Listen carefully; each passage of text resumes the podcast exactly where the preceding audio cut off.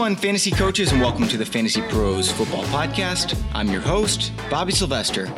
Today, we're going to jump right into week one action with Justin Boone of thescore.com. Justin's been one of the most accurate experts since 2012 and especially excels at in season rankings, which is what we're going to focus most of the show today around. But first, we're doing a new sweepstakes for My Playbook's Ultimate Package, which comes with unlimited team imports, DFS lineup optimizer, and all kinds of other goodies. My Playbook changes fantasy football, giving you deep league analysis at the click of a button. There was even a thread on Reddit about whether or not it's cheating. If you want to win your league, My Playbook's amazing. So take a look and sign up for the sweepstakes. All you have to do, leave us a rating or review on iTunes, then copy paste it uh, to me at an email. That's bobby at fantasypros.com. All right, on to some fantasy football. Hi, Justin. Thanks for joining us.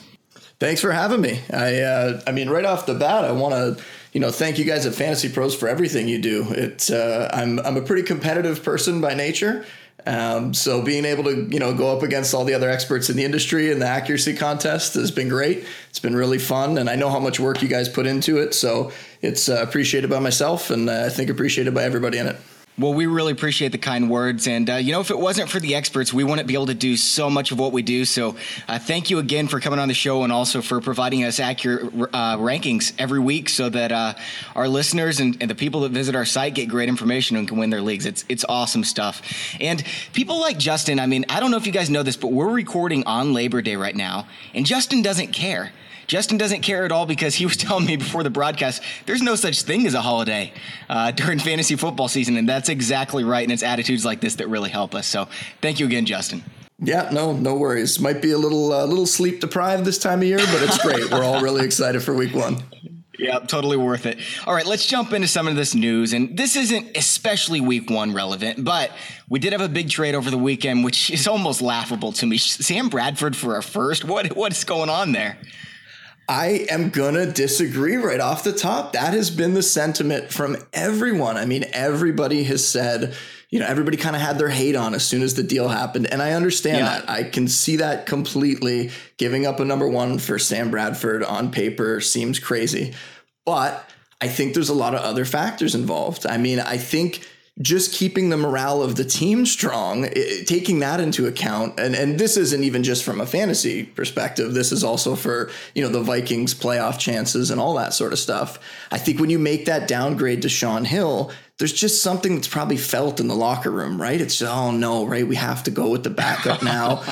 but if you make a trade for you know a former top pick and regardless what you think of Sam Bradford, and I know yeah. everybody has strong feelings on that, um, I think putting him in there gives you a chance to sort of get that momentum back. And, you know, looking at what Teddy Bridgewater did last year, and he got them to within a, a chip shot of a playoff win. And he didn't even play that well last year. So, right. you know, can Bradford do something similar to that? I think so. Can he give them what Bridgewater was going to give them this year, which I think was going to be a step up. Bridgewater looked really good in the preseason.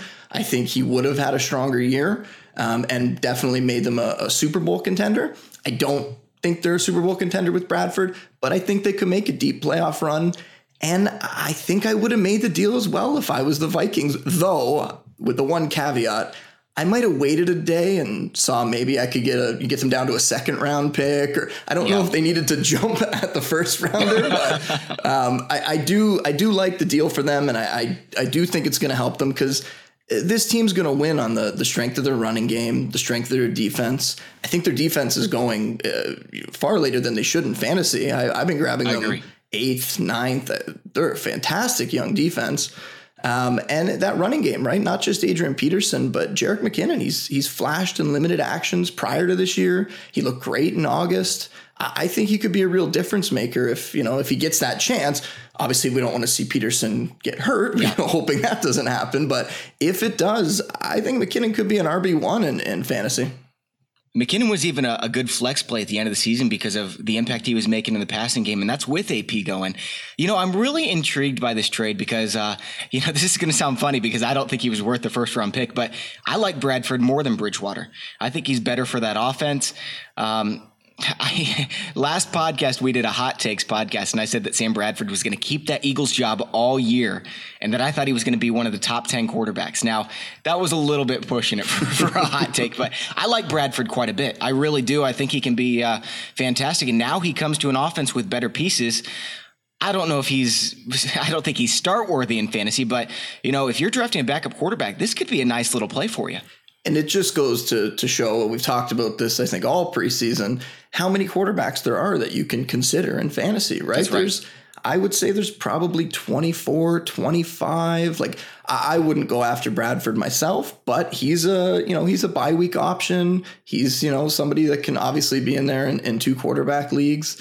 Um, you know, he's in that mix with guys like Jay Cutler or you know Brock Osweiler, who I don't particularly love, but I think he you know has a chance to to do something. There's a potential. There, there. might be something there with Osweiler. Absolutely. I mean, you know, Robert Griffin would be down there as well. I mean, Griffin has a chance to really blow up when you consider his you know his rushing ability and stuff as well. So, um, yeah. Uh, Bradford enters that mix down there. And well, I wouldn't, you know, go after him. I wouldn't trade for him. I wouldn't try to, you know, draft him at the end of my draft. He's a name to to remember because you know, Stefon Diggs, I don't think his value is going to be affected much.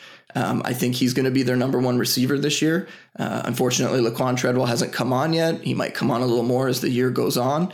Um, but, you know, looking at a player like Diggs could definitely help keep that passing game going with someone reliable like, you know, Kyle Rudolph, who's, you know, going to be a factor in the red zone and, and stuff like that. How does this trade affect the Eagles offense? I mean, obviously, Ryan Mathews is going to get a lot more carries, right? I would probably scream from the rooftops, just stay away. I I want nothing to do with the Eagles offense this year. I know some people like Zach Ertz. I know a lot of people have been on the Ryan Mathews bandwagon. I I'm scared of Mathews for the obvious reason, which is the yeah. injuries. He's been hurt in the past. Um, you know, whether he can get through a full full slate you know, we'll see if he's going to be the number one guy. I really think, though, that Darren Sproles is still going to be a factor there. And I think they're going to use him a lot in the passing game because they have to because they're going to be trailing in games. They don't have a lot of weapons in the receiving corps. You know, Jordan Matthews is entering the the year with a, a bit of an injury. Hopefully, he's healthy now entering week one. Um, but outside of that, you know, do we really trust Dorial Green Beckham? Maybe they'll use him in the you know in the red zone.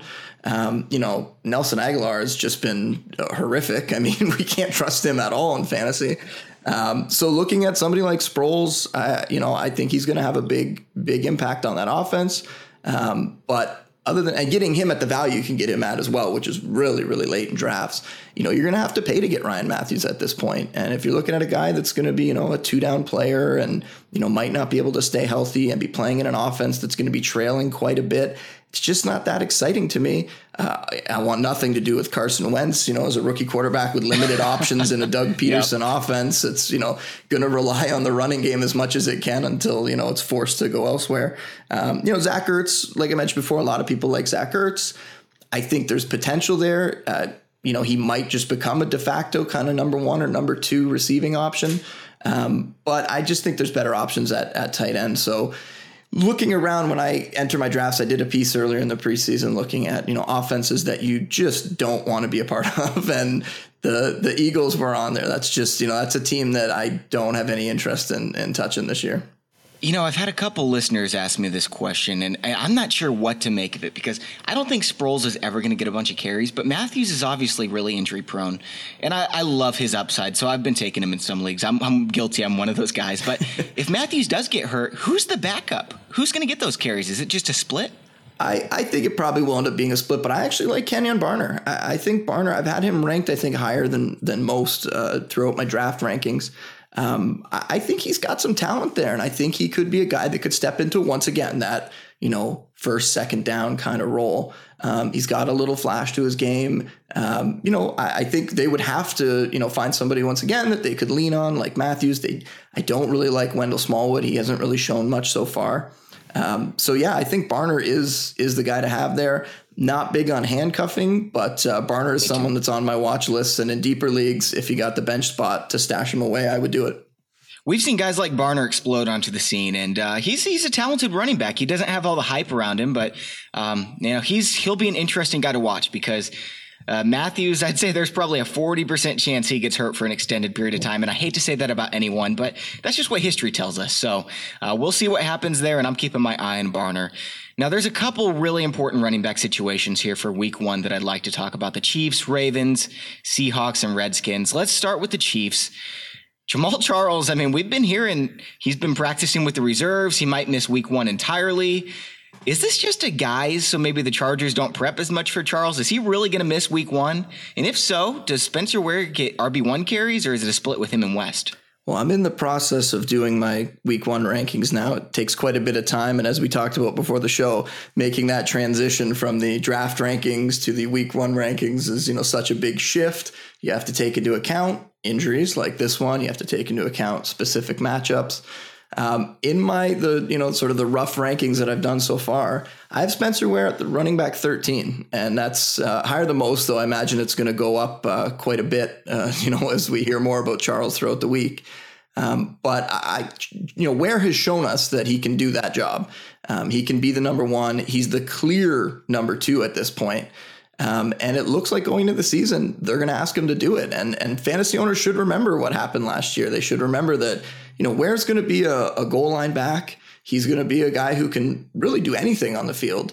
Um, and even when Charles is healthy, whether that's this week or moving forward, I think Ware's going to keep that goal line job. So I I love what he brings. Um, I've stayed away from Charles. Uh, maybe completely, depending on a few, you know, MFL tens where he maybe dropped a little further. But spending a you know a second or third round pick, uh, you know, on a player like that that you really don't know what's you know what's happening with him, what his recovery was. We didn't see him get back on the field till really late in the the preseason, and there's a lot of you know factors to consider there. You know, significant injuries that he's suffered now, multiple significant injuries, uh, his age, you know, the fact that a speed dependent player like that, there's a good chance he's going to drop off when those injuries and that age start to hit him. He's going to be affected maybe more than, you know, some of the guys that can just pound the ball up in there, short yardage guys. So I, I'm all about Spencer Ware.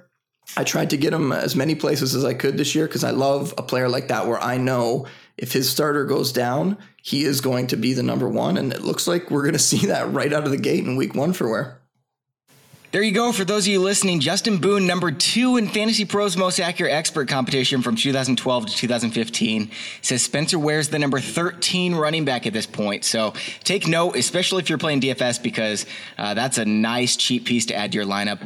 Now, another backfield situation we, we need to talk about, obviously, is what's going on in Baltimore, because everyone was saying Justin Forsett's probably the starter, and then all of a sudden he's cut, and then he was added back on. So what is going on here, Justin? Is Justin Forsett going to still get the starting carries, or is it going to be someone else? I'm I'm really glad that the Forsett thing happened this week because it forced me to look very very deep into that situation and try to figure out what's going to happen there. Um, I we don't know what's going on behind the scenes. You know what kind of wink wink nudge nudge deal they had with Forsett, obviously, but I think at this point, you know, you want to stay away from Forsett. I'm not that interested in in Terrance West. For this week, it's going to be Forsett who's going to get the most touches, but it's going to be a mix. We're going to see Terrance West. We're going to see Buck Allen in the passing game. I think the thing to take away from this, though, is that this is going to be Kenneth Dixon's job. It's going to be Kenneth Dixon's job once he gets healthy. Maybe it'll take him a couple weeks. So we'll look at it, let's say mid-season or something like that. I think he's going to be the guy here. I think he has a three down skill set. Um, I just can't get behind any of the other guys. And of this is a scary situation. It's scary when you have four backs and any one of them really could end up emerging as the guy. But Dixon was drafted for a reason. And I think we saw late in the preseason, he was getting touches with the number ones. And I'm wondering if he didn't get hurt, whether Forsett would even have that job right now. Maybe they would have just let Forsett go and, and gone with Dixon and West as his backup and then Buck Allen as the receiving option there. All right. Now, what about this Seattle backfield? I mean, Thomas Rawls was phenomenal at the end of last season, over 700 yards and six starts. But then Christine Michaels all of a sudden reemerged with all this hype. Uh, and then you've got CJ Prosise, who, once again, they drafted for a reason. So is it just going to be a big split backfield, or is one of these guys going to emerge in week one and get most of the carries? Well, wasn't it great seeing Rawls get out there for the final preseason game, and he just made sure he was out there. And pre, you know, pre-game he was jumping around the field, and it almost reminded me of like a you know a little kid trying to get their parents' attention, like, "Oh, Pete Carroll, look at me, look at me, I'm healthy, I'm healthy," right? Because he probably felt the heat, and we all saw it, right? Chris, Christy Michael looked great. I mean, he, he might never lose that job if he gets it in week one. Absolutely. Like Christine Michael could take that job and run with it. You know, if we all believe in the awakening, you know, as Darrell Bevell called it, the talent was always there. So if the maturity's shown up, Christine Michael could be an RB1 in fantasy. That is definitely possible. Now, Thomas Rawls is still there. I still think Thomas Rawls is the better back. It's a little scary going into week one, not knowing exactly how healthy he was. And I think the Seahawks are probably going to split the carries up a little bit, but I still have Rawls as an RB2 going into week one. Interesting. I think they're going to give him a chance. Um, you know, I think seeing him in that final preseason game, if he still had issues, I don't think they would have let him get on the field. And he got on the field, and it wasn't, you know, it was after Christian Michael had played. They sort of let him get in there, and it was only for a couple carries. I think he had two carries for seven yards or something yeah. like that. But that was a really good sign to me because that showed okay, maybe they are just holding him and they want to make sure he's completely healthy and they're going to unleash him. So I think Rawls is going to get the majority of the touches there. I think Michael will mix in. Um, so I, I think for Michael to get that job, it's going to require Rawls to either not be as good as he was last year. Maybe the injury, you know, that ankle injury that kind of plagued him all off season, maybe it actually affects his play and he can't get back to the level he was last year or whether he suffers another injury and goes down. I think those would be the two cases when Michael could get in there. As I mentioned before, don't totally love handcuffs, but this is a case yeah. where I absolutely would want both players. Because if Rawls isn't healthy or if he has lost a step due to that ankle injury, you're going to want to be all over Michael, right? That's a, one of the better running games in the league. Somehow magically they make that happen with the terrible offensive line that they've exactly. had it's uh, not really sure how that happens, but um, and I'm not really worried about CJ Prosise. I think the okay. plan there has always been to have him as a receiving weapon. Um, but I don't think he, you know, he missed some time as well in the, the preseason through August there. And I don't think that coming out of the gate that he's going to be, uh, you know, a big part of the offense. I think as the year goes on, he might carve out more of that, you know, Fred Jackson receiving back kind of role like they had in Seattle before but I wouldn't be worried about him getting you know early touches and definitely not taking the job from either Rawls or or Michael. Now, Justin, I'm going to put you on the spot here. We know that every season, some random guy like Devonta Freeman or Peyton Hillis, whoever it may be, emerges as a top three running back. Do you think that one of these Seattle guys, once they figure out who gets the job, uh, whether it be Rawls or Michael, could end up being one of the top three running backs in football this season? Oh, absolutely. Absolutely. I, yeah. If Rawls or Michael ends up with that job alone, the other one's out of the picture because of injury or, you know, something like that, I totally think they could be top three, top five. Um, I mean, that running game, you know, with the the threat of Russell Wilson there as well, and that passing game's made some some leaps, which forces defense to respect them. A hundred percent, and that, that's a winning team. So when you're talking yeah. about game scripts, they're going to lean on that run quite a bit. And, you know, we might not have Marshawn Lynch there anymore, but looks like there's two very capable backs. And and like I said, I had I have uh, Thomas Rawls this week as an RB two. That's lower than I'm normally going to put him. If you know, once he's healthy and we know that that's his job, he's going to be right back in the RB one mix. All right, and then finally, let's talk about this Redskins running back situation. They're saying Matt Jones is going to be ready for game one, but I mean, they have him in a non contact jersey at practice. He's coming back from a knee issue. Who is going to get the carries? Is it going to be Jones or is there something up their sleeve?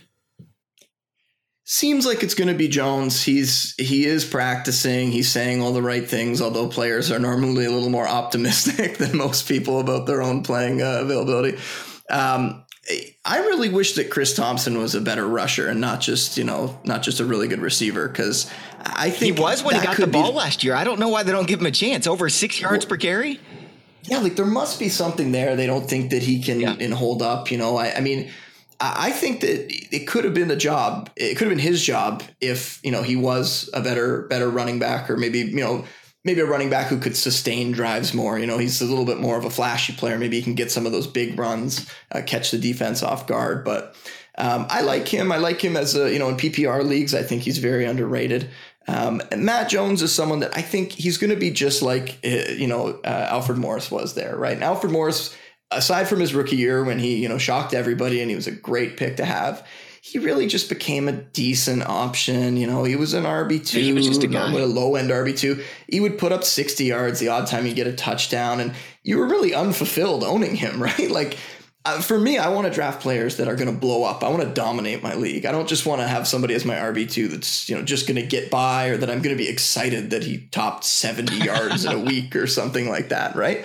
And I, I think that's what Matt Jones is, and partially because he's not really a receiving threat, right? So he's not bringing that to the table the Redskins, you know, haven't been great at running the ball. They haven't been good at running the ball the, near the goal line at all. Like last year, uh, you know, last year um, their their running backs really didn't get into the end zone very often. Um, so I I'm staying away from from them aside from Chris Thompson in a you know in a PPR league as sort of a flex option maybe.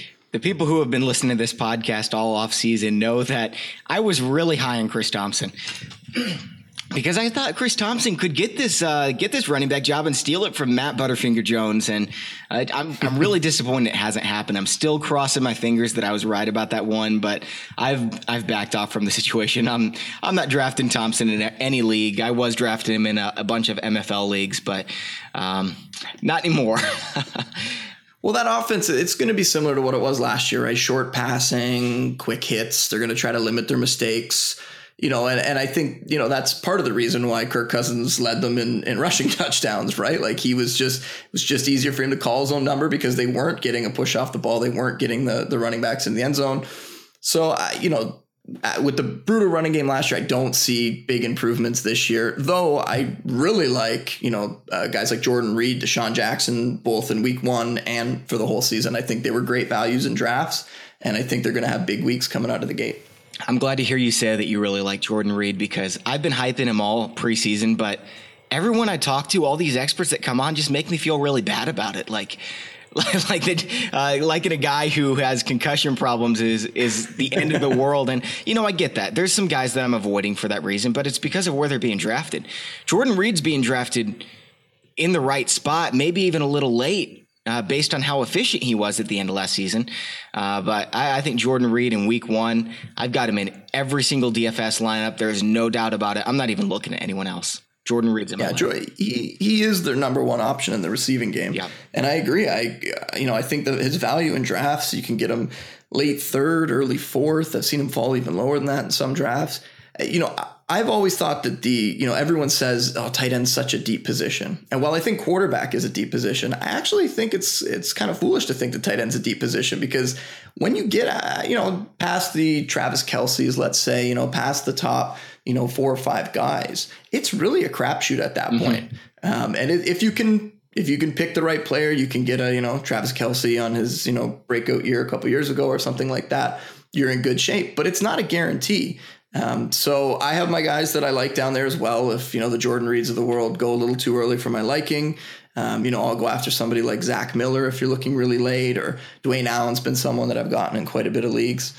Um, but I've actually gone early on tight end this year, and not not so early that I'm getting Gronk because I, I, normally don't do that. But mm-hmm. Jordan Reed's in a great position, especially if you can get him as your fourth pick, and you know you can have a couple receivers and a running back on your roster already. And then you have uh, a player that I think could actually top Gronk as the, the top tight end this year if he stays healthy. Uh, last year in PPR leagues, he averaged more points per game than Gronk That's exactly did. Right. So the possibility is there. I definitely agree. It's a, it's a great value. I'm I'm very happy to have got him in uh, several of my leagues, and uh, I'm sure my league mates were shaking their heads just thinking I was a big idiot. But I'm I'm happy with it. All right, let's look at some of these week one rankings, and this is where you really make your money. So I'm excited to see what you have to say. I haven't seen your rankings yet, so it's going to be a surprise for me as well as the listeners. And I'm looking at the week one rankings right now. If you're listening and you want to follow along, go ahead and pause it after you go to fantasypros.com slash NFL slash rankings slash QB, or you can just go to our front page, hit the NFL drop down menu, and you'll see week one rankings there. So we're starting on quarterbacks, and I'm looking at this thing. Cam Newton's all the way down at number five right now. Derek Carr is sitting there at number number six somehow. And Justin, I want to know who do you think is overvalued and undervalued at this position this week? Well, I like that you said Cam Newton right off the top because I I have him as a guy that's uh, you know that's far too too high right now. I think most people have him ranked. I think he's on average around five. Uh, I have him in my and like I said, not done my my final rankings today, but uh, I have him at 10 in the first rankings that I did. Um, you know, we can all remember what happened with, against the Broncos last year in February, yeah. right? Like, uh, you know, I think Newton's going to be out for some revenge, but I think that Broncos defense, you know, it's still as good as it was. It's not falling off a cliff anytime soon, um, and I think this is going to be just as much of a, a nightmare for Newton as uh, as it was back in the Super Bowl. I agree. I I have him a lot lower too, and uh, I'm looking at it. One expert even has him number 13. Uh, so we'll see what happens there. Now, one guy that I'm really intrigued by is Dak Prescott at number 17. Somebody has him all the way up at number seven, but he's still sitting there at number 17 expert consensus rankings. Yet Yahoo projections, ESPN projections, both have him there in the top seven or eight players. Do you think that he's ranked too low right now? I think I think we have to see a little bit more from him. I think just what I saw in the preseason, it was you know it was a solid performance, but it was the preseason. It was very vanilla. Yeah, um, he's got the weapons there to to make some noise, but I think the Cowboys coming out are going to try to lean on that run game obviously as much as they can behind that dominant offensive line. Um, so I don't know if there's going to be the volume there for him unless the game script forces it yeah. and the, the Giants get out. But I actually think it's it's going to be a fairly close game, and I think they're going to be able to to keep putting the ball in, in Ezekiel Elliott's gut and uh, and try to let him win the game for them. So I don't see Prescott having a huge game. I you know I think he's in my initial rankings uh, 16 or 17. Yeah. I, th- I, think he's around there, but I'm not looking at him as a, a low end QB one or anything like that in week one. Who's one QB that you're going to move way up this list? I have Tyrod Taylor at six. Um, now I have to say I am a Buffalo Bills fan, so I, I, grew up in Niagara Falls, right by Buffalo. So you know I grew up a Bills fan right around those years when they were in the AFC Championship every single year, and they making it to the Super Bowls and losing.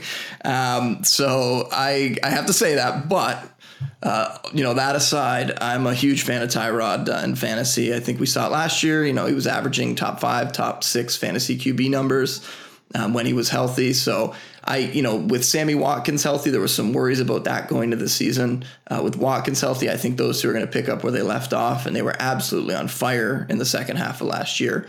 I think we're going to see Watkins take a big step this year. Yeah, I agree. Um, and you know, Tyrod, he's playing against the the Ravens defense, and this isn't the Ravens defense from 2001. I've seen them overdrafted quite a bit in fantasy, actually.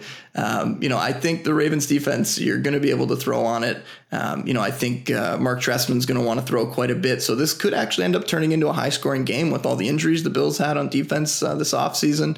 Um, Tyrod actually might be able to uh, to get the ball downfield, and we might see a, a really big game from him. Justin, I'm right in line with you thinking this is going to be a high scoring game. Right now, I'm looking at it, and the consensus over under is 44.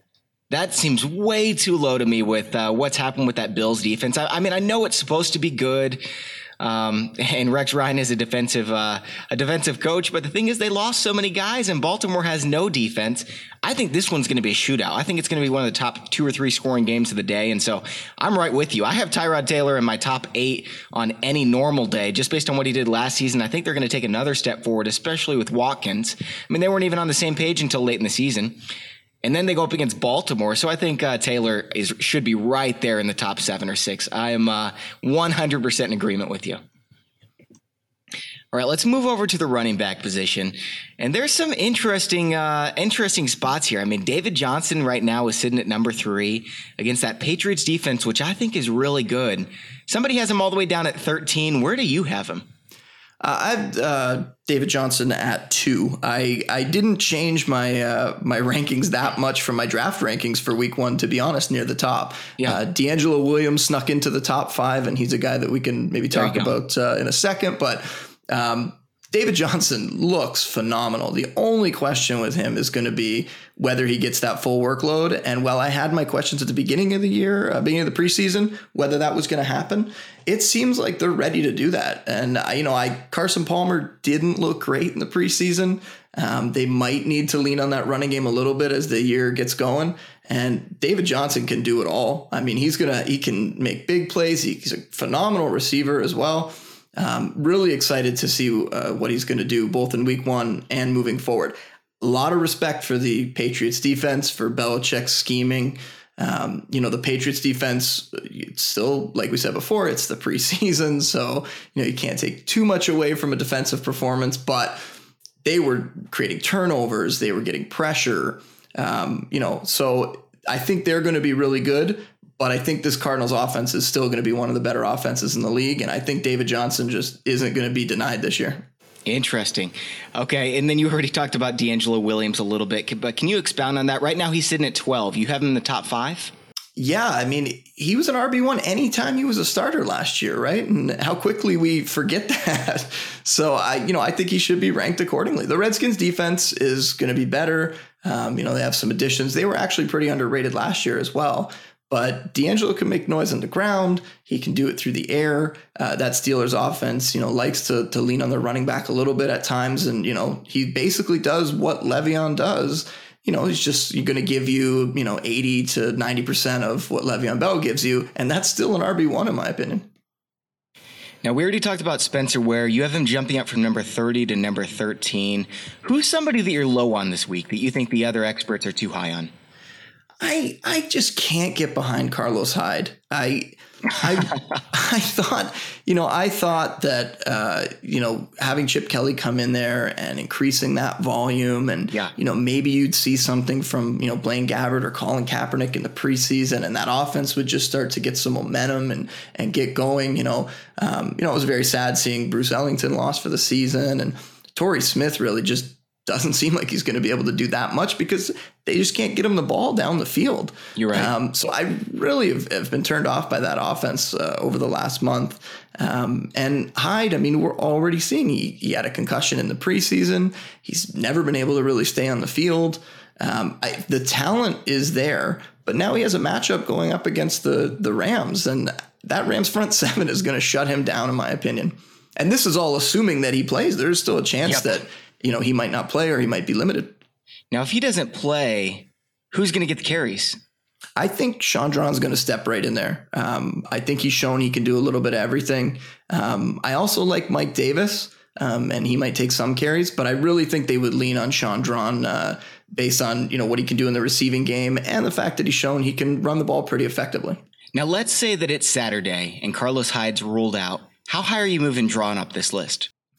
I would have Draughn as a, a low end uh, RB2. So I would have him, uh, you know, maybe 23, 24, something like that. Um, and going back to looking at a game script, right? I think they're going to have to throw the ball. I think they're going to be down. And I think that plays right into Draughn those little, you know, short, uh, yeah. short passes to Draughn to kind of move the ball down the field as much as they can, um, because I don't think they're going to be able to, you know, take deep shots.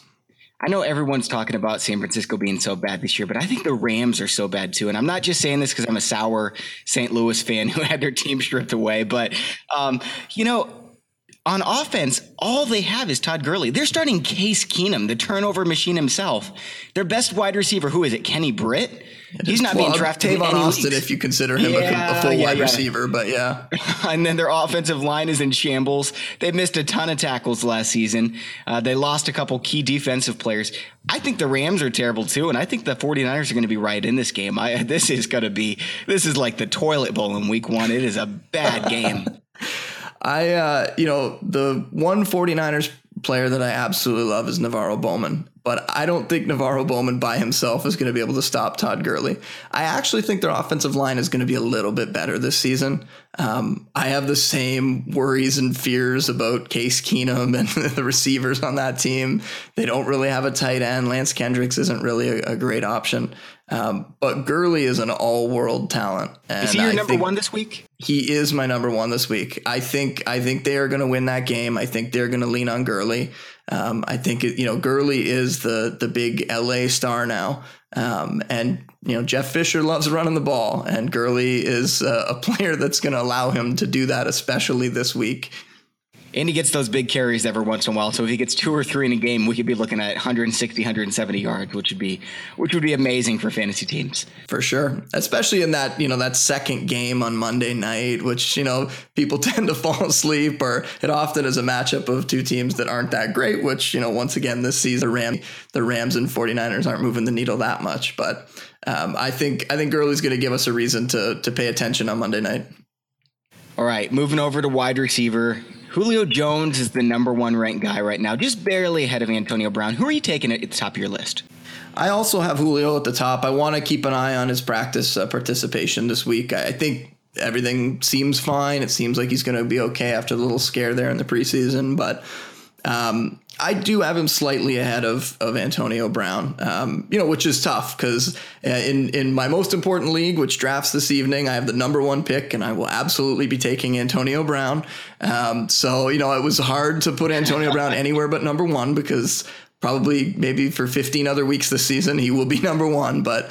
Uh, you know, going into the season, I think Julio could have a, a really big game in that matchup um, one of those games where Julio just kind of takes over. Yeah. Um, uh, you know, especially going into the season, and if he is healthy, um, it, they could really lean on him in this game. Uh, I think the Bucs are actually uh, better than some people think, and I think their offense is going to be able to put points on the board against the Falcons, which is then going to force the Falcons to to throw. And when they throw, even with Mohamed Sanu there now, they are going to throw to Julio Jones early and often, and I think Jones could have a, a really big week.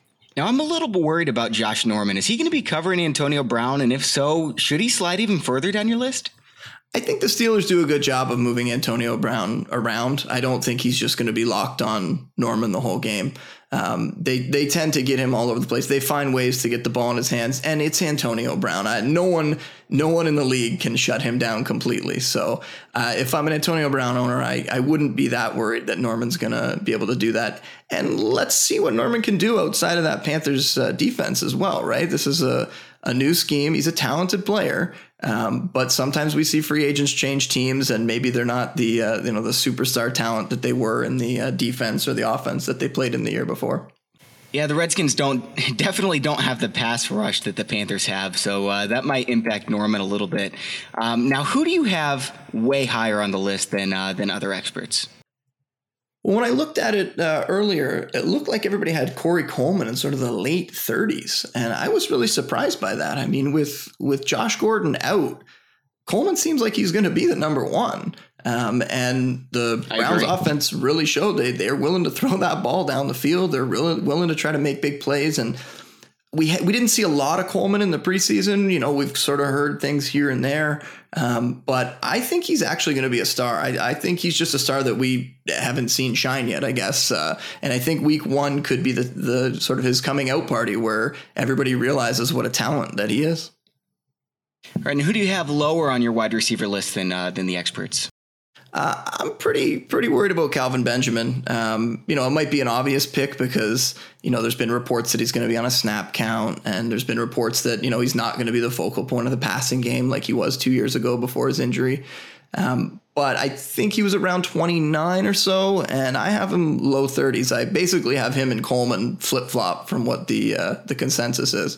Um, I I really I think that uh, that Devin Funchess is going to be a factor there, even though he's not one of the you know two starters. I think Ted Ginn's being underrated. I, I, know we all laugh every time Ted Ginn drops a ball, and but Ted Ginn was was effective last year. He you know he was catching those deep passes. He was making plays, um, and I think the the Panthers are going to try to pass the the you know the ball to everybody this year. They're going to try to work it around. Greg Olsen's there as well, and going back to their matchup this week, they're playing against the Broncos, and the Broncos defense isn't going to give up that much. So you have a you know a receiver who's coming in, who's coming off injury, who might be on a snap count, who's facing arguably the best defense in the league.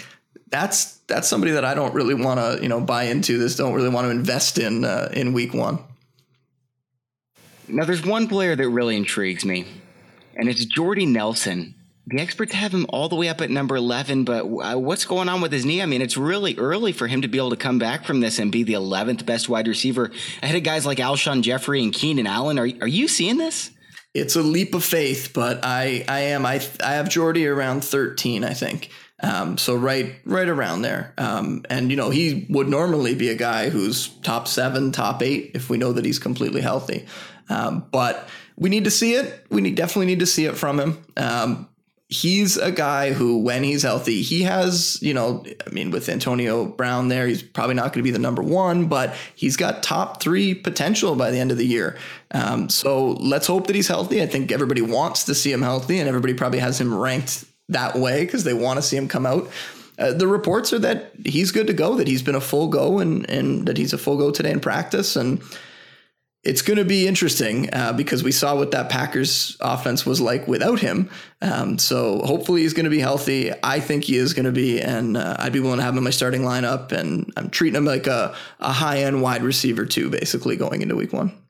Now, Justin, I want to transition over to talking about game scripts and how that's going to impact some players. And one of the biggest players I think that's going to be impacted by this is Michael Thomas uh, because New Orleans and Oakland, that's going to be a shootout. Right now, the over unders for 51. I'd put it even higher. I think there's just going to be so much throwing in this game, and Thomas is really going to benefit from it. He's probably the number two on that team in targets behind Brandin Cooks. And uh, what do you think about Thomas? Right now, he's number 55 behind some guys like Tyler Boyd and Kamar Aiken. Would you move him up the list? How do you think he's going to do this weekend? I think for this matchup, I think he's going to do well because, like you said, it's it's tied for the the highest uh, over under of the week at 51.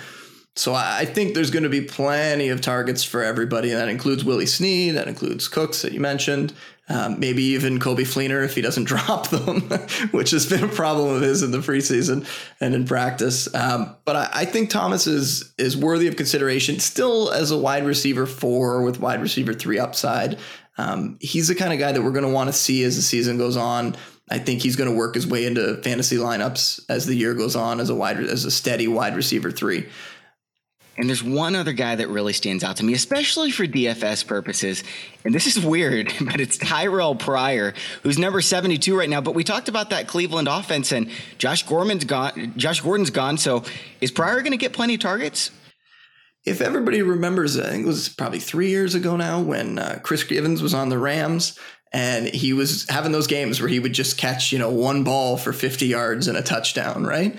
I think Pryor has that kind of uh, potential, right? He could have the, you know, like Josh Gordon had in the preseason, a two catch, 87 yard, one touchdown kind of game. So, yes, I would 100% uh, consider Pryor this week. Um, you know, he's a player that you were definitely able to to get late. And being that it's week one and there's not many injuries, he might not really be in that many starting lineups. But he's a guy that definitely could show up in the box score and you know could finish the week as a, a wide receiver too, even. Now I know Seattle's pass defense is incredible, but they're also favored to win by 10 and a half points. So I think Miami's going to end up throwing the ball a ton uh, with that game script going on. So are you maybe a little bit intrigued by Jarvis Landry and Ryan Tannehill, uh, or are you just avoiding that Miami offense altogether? I really like Adam Gase. Uh, I really think he was a good hire for them. But this week uh, against Seattle, uh, I don't want to. Uh, I don't want any piece of that offense. Um, you know, I think uh, Arian Foster actually uh, could get some work. Uh, you know, catching balls as they try to you know make a comeback, something like that. But I think the receivers are going to have a hard time. you know, getting space and have a hard time downfield against that secondary. Uh, you know, last year entering the season, the Seahawks, uh, Kam Chancellor was out, if we recall. He had the holdout, and, you know, he was a little sluggish at the start of the year, so they didn't get off to a great start. This year, they're coming in and they're, they're coming in strong, and I don't think Miami's going to be able to match up against that defense. Now, some other big scores Green Bay, Jacksonville, which is only 48, surprisingly. Do you think that this one's going to be the over? And if so, who's going to benefit from uh, this high, high scoring game? I think the Jaguars are a team that, you know, everyone got on the bandwagon last year, obviously. You know, Blake Bortles had a huge year, the Allens. Um, I think people aren't giving them enough respect this year going into the season. I think that running game could be better than everybody thinks. Um, you know, even if it is both guys splitting, which it seems like it's going to be uh, between Ivory and, and Yeldon. Um, I think Allen Robinson could be even better than he was last year. You know, the, yeah, the touchdowns might come back a little bit, but I think his yardage could actually increase. I, I think he's one of those guys. He's a, a dominant player, um, and we're gonna. I think we're gonna see that on on Sunday. Um, so I think the the Jaguars offense is going to be just fine. Uh, you know, I think the the Packers defense is a team that when they are able to get ahead in games, then they're going to be able to lean on people. I don't know that they're going to be able to get ahead in this game. Um, you know, I still want to see Eddie Lacy prove it. Uh, sure, he you know he worked out all off season with this P90X and, and everything, but you know I'm not so sure that that he's just going to come in and be a, a top five uh, running back option.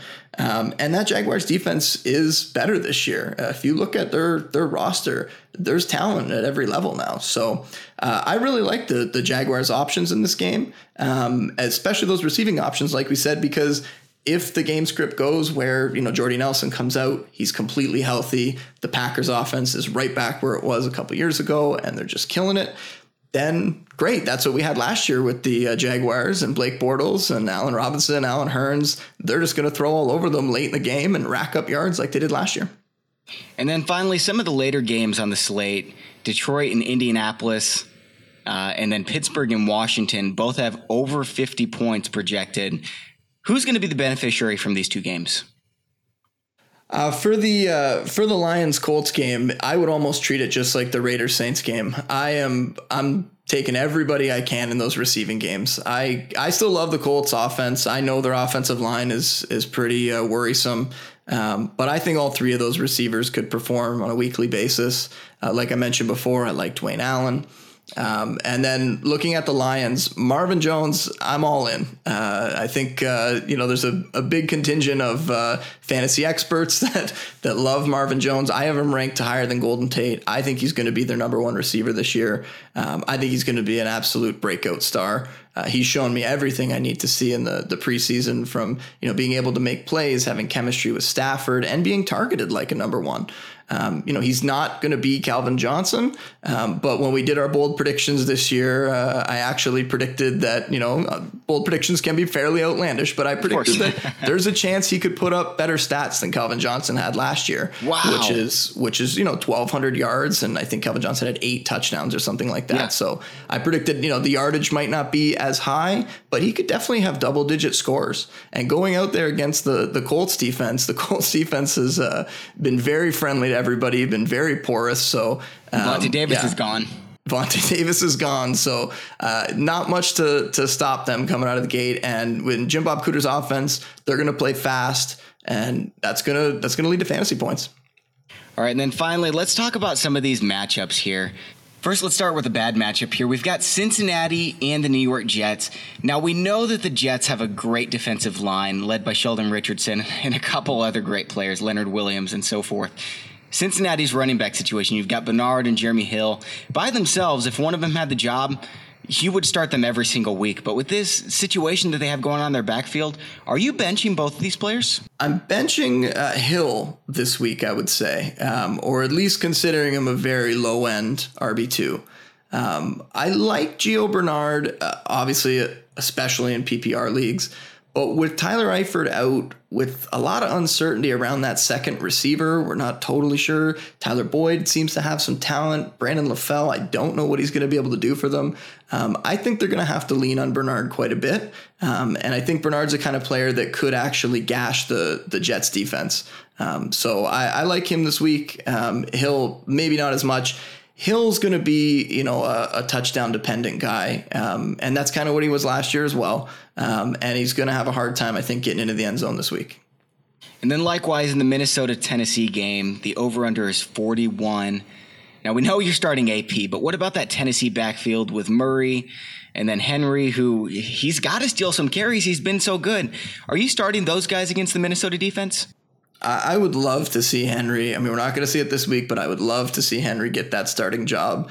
And you know, once again, not a not a DeMarco Murray injury or anything like that. But you know, if some way Henry gets that starting job all to himself, it's going to be fantastic, and, and fantasy owners are going to rejoice. Um, going into this week, though, I think it's still Murray's Murray's role, um, and I would start Murray. Um, it's a very, very difficult matchup. Uh, similar to Jeremy Hill, you're going to have him as a, a low end RB2. Um, but with with Henry, he's just he's not going to get enough touches, in my opinion, um, to be that relevant in fantasy. Uh, uh, starting in week one, or at least you know the first few weeks of the season. Hopefully, he can, he can carve out a role uh, as we get going. Now, both Philadelphia and Cleveland had horrible rushing defenses last year. They allowed well over 120 yards rushing uh, per game last year. Now, this is a low over under at 41 and a half. It's actually one of the lowest of the day. But are you loading up on these running backs? I think the the Cleveland running backs have been underrated. I think especially Isaiah Crowell. Like he went very very late in drafts and he's their, you know, first second down guy. He's a guy that could potentially hang on to that job and sort of push Duke Johnson to the background. I think Duke Johnson is a more talented back. Um, I think Duke, Duke Johnson is going to get a lot of work because they're going to be coming from behind in games. Uh, but any game where they can keep it close, and their offense showed some signs that they could potentially be decent enough to, to keep games close this year. I think Crowell could do well, and I think this is a game where that's possible. The Eagles' front seven is great. Um, really, really love those guys led by Fletcher Cox. Um, but Crowell's a guy who I think could surprise a lot of people this week.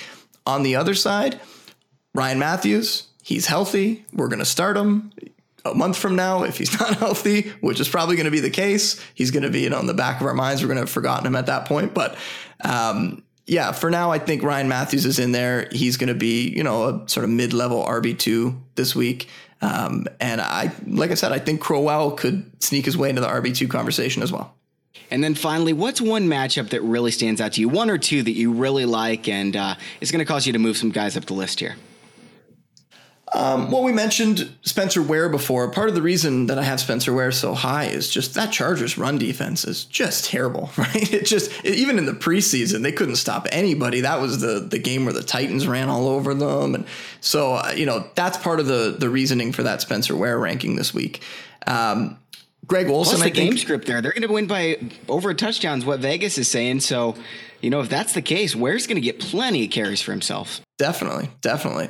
Um, you know, Greg Olsen, as much as I don't like the Panthers this week, the way to attack the Broncos is through the tight end. Um, so I, I really like him this week. I mean, he's going to be a top five option most weeks, but that's a, a half decent matchup for him because I think most of the other pieces on that offense are going to be shut down. Um, DeAndre Hopkins is just going to eat the Bears secondary alive.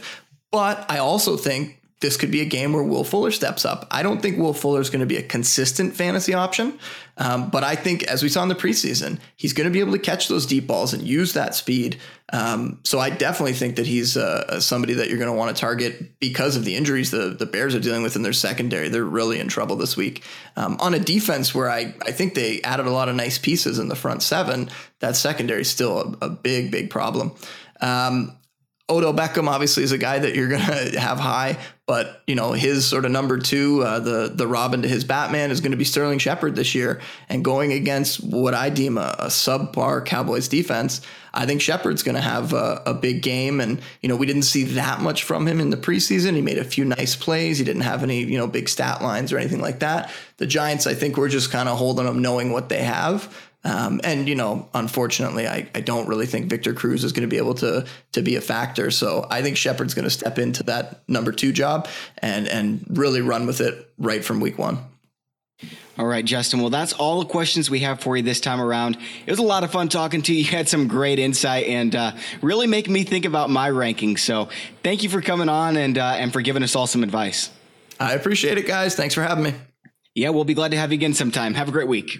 And for our next show, we're going to have Raymond Summerlin on to go more in depth for week one. So make sure you tune in for that. And then later in the week, we're going to have a DFS segment that comes out on Fridays. It's, it's going to really help you guys. So please tune in for those shows. If you haven't already, please rate and review us on iTunes and uh, subscribe if you haven't already. We've been moving up the ranks and we really appreciate you guys who have already done that and helped us get some exposure. And remember to enter the My Playbook Ultimate Sweepstakes, which can really help you with your league. You can also go to My Playbook and upload one team for free and see how that tool can, can help you out. It's great stuff. I would recommend it to anybody, and not just because I'm with Fantasy Pros. All right, that's all we have for you this time. Thanks for listening and enjoy your football.